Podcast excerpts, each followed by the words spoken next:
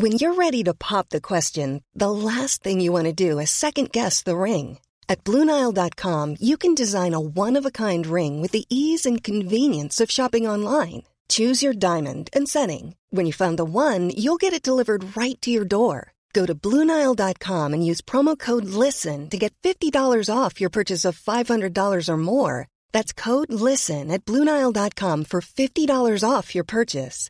Bluenile.com code LISTEN.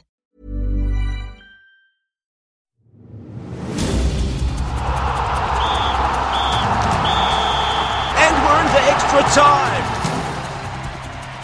Kia ora and welcome to Extra Time. I'm Stephen Hewson. Well, no doubt, and quite literally, the major talking point this week has been Tiger Woods and his first major golf win since 2008.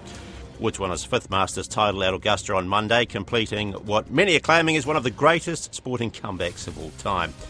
That's his 15th major title and now reignites his bid to equal and surpass the great Jack Nicklaus's record of 18 major wins. This week on Extra Time, I'm joined by fellow sports reporters Matt Chatterton and Joe Porter.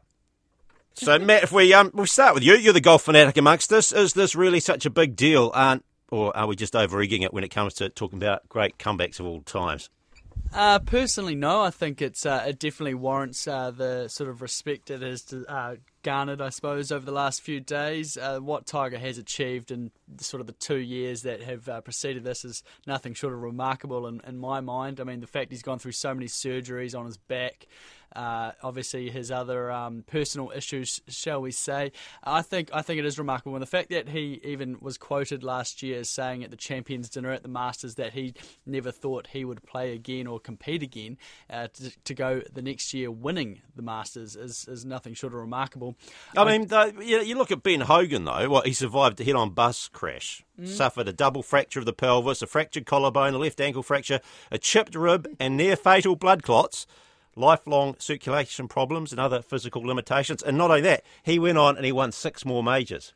I'm not saying Tiger can't do that, but I guess you could also say Niki Lauda. Look at his crash in F1. I know that's been compared as the greatest comeback of all time, and uh, uh com- considering he did that all in one season after his massive crash, he yeah. had incredibly impressive. I don't really like ranking comebacks and these and these ideas of things. That's being, just being soft. No, no, no. I personally just I just don't think it, it, it, it is a good way to go about things. I think we should all be able to appreciate uh, good sport when we see it and just appreciate it for what it is. And uh, don't get me wrong. Um, I think I think uh, what everyone else has achieved is great. I think what Tigers achieved is great. But yeah, you won't get me comparing who is the greatest comeback of all time. Joe, you got it. Um, you want to throw your two cents in here? Yeah, look, I don't know enough about perhaps other sporting comebacks to really make a comparison, but I think that. I mean, Tiger Woods, let's be honest, is probably the most recognisable sports person of the last two decades you know, uh, if you look at it around the world, you know, with China, Asia, India, across the world, Europe, North yep. America, South America, everywhere you go, he is probably one of the biggest names of sport. And he, and his, his story has been somewhat fascinating. His rise to the top, you know, the first real championship black golfer, the first black golfer to win at Augusta after them, not, you know, having their racial policy for so long. And sexist. And yeah, yeah, policy. of course. He's broken down. He's broken so many sort of glass ceilings in that sense, and, and his remarkable career to get at such a young age to achieve the success he did and be so consistent.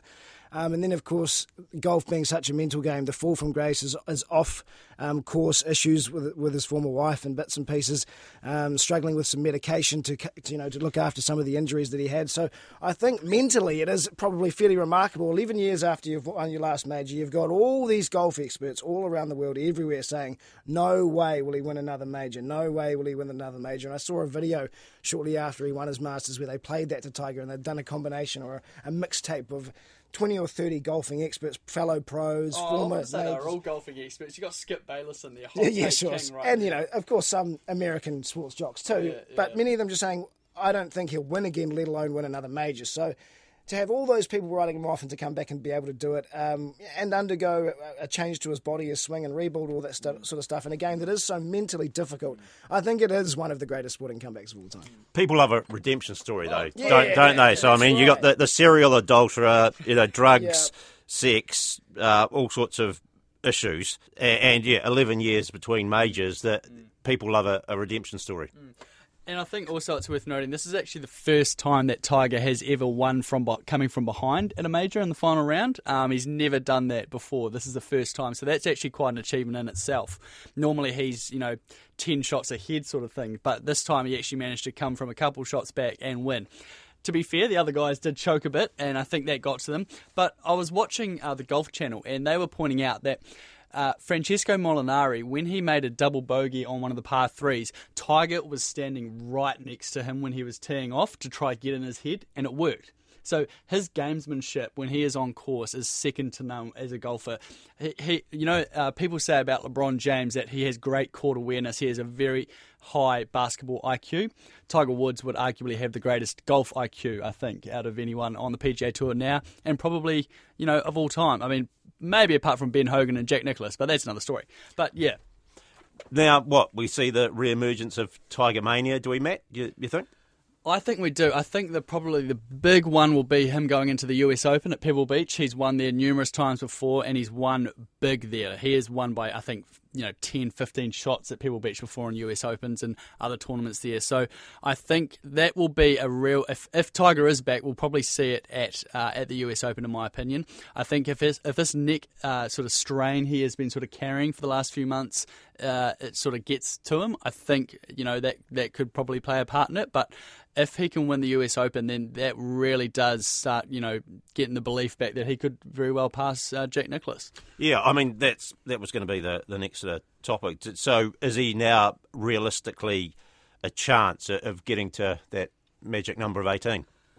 Well, I mean, Jack's last major came when he was 46 at the Masters in 1986, I think it was. Uh, so, I mean, Tiger's 43. He's still got three years. And you look at uh, is it who is it that holds the record for most uh, PGA Tour victories? I can't remember his name off the top of my head, but he has 82 uh, victories. Tiger 81.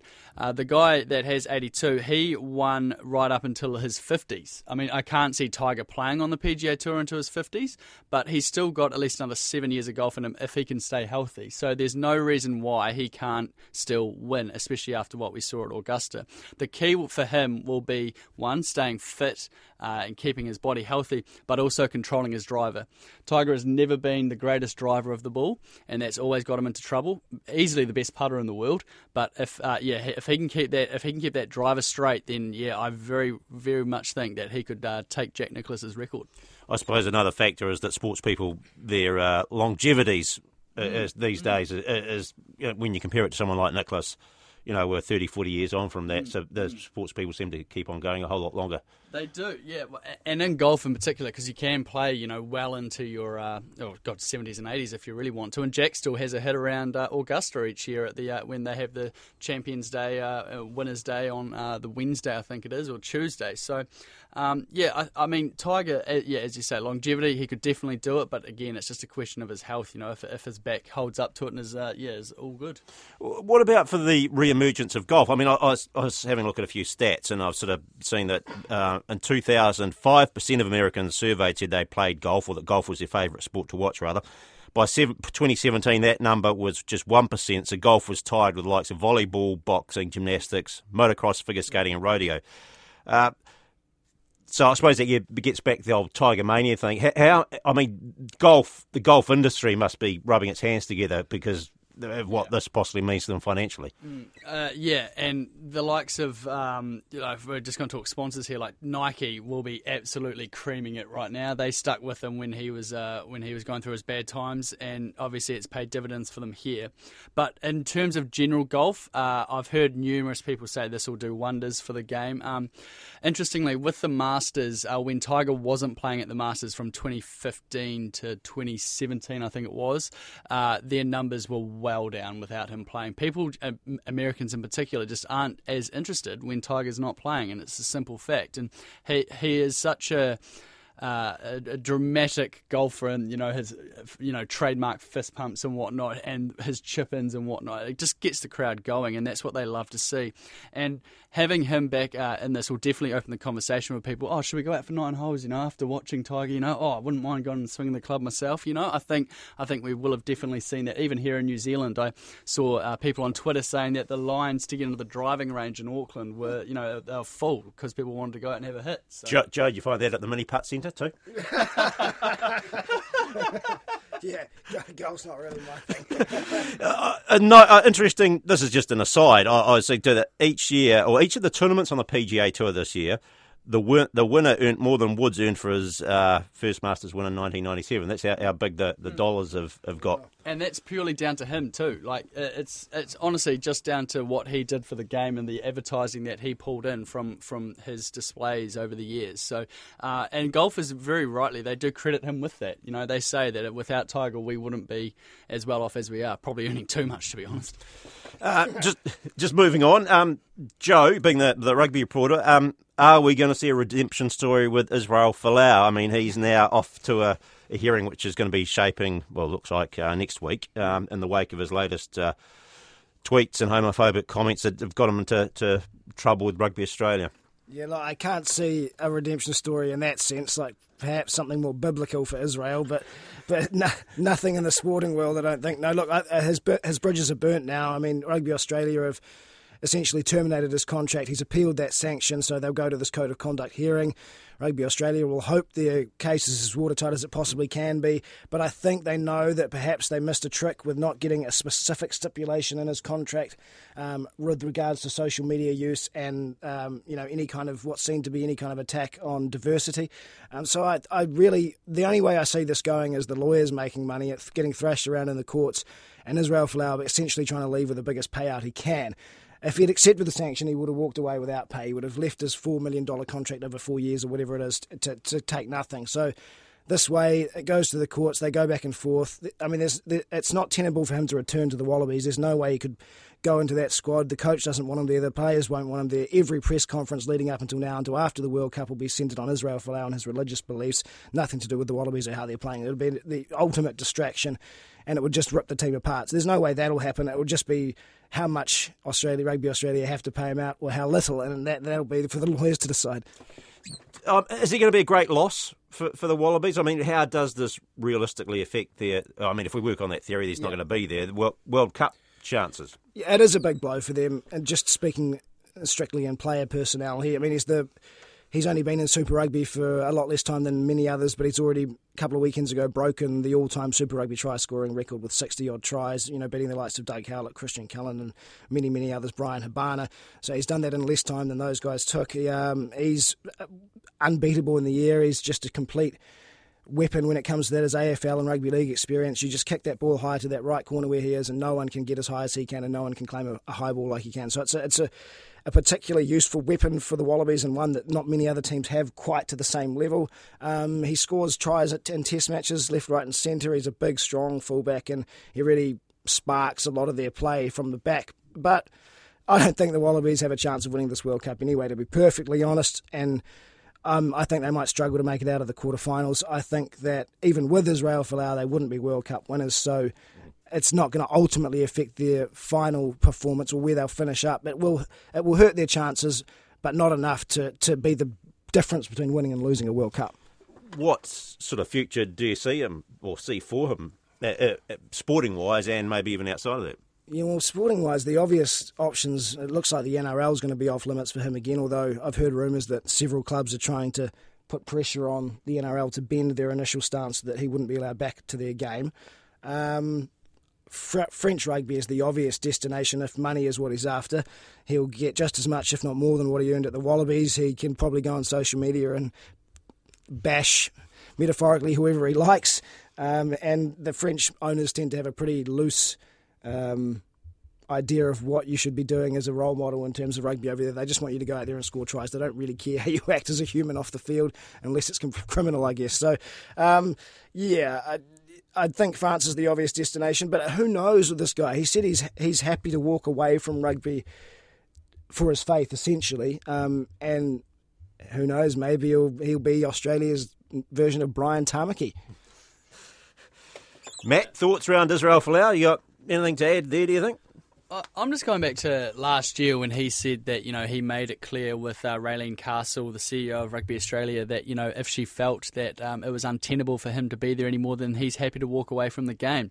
But from what he's done in the last month, I don't think that's the case. I think he has completely played both Rugby Australia and the public.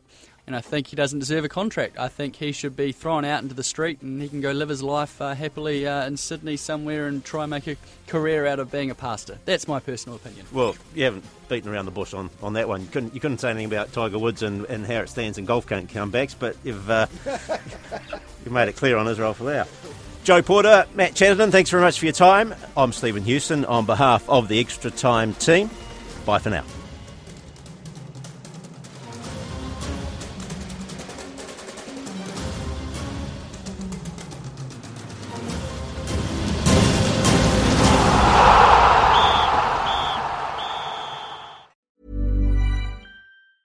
Tired of ads barging into your favorite news podcasts?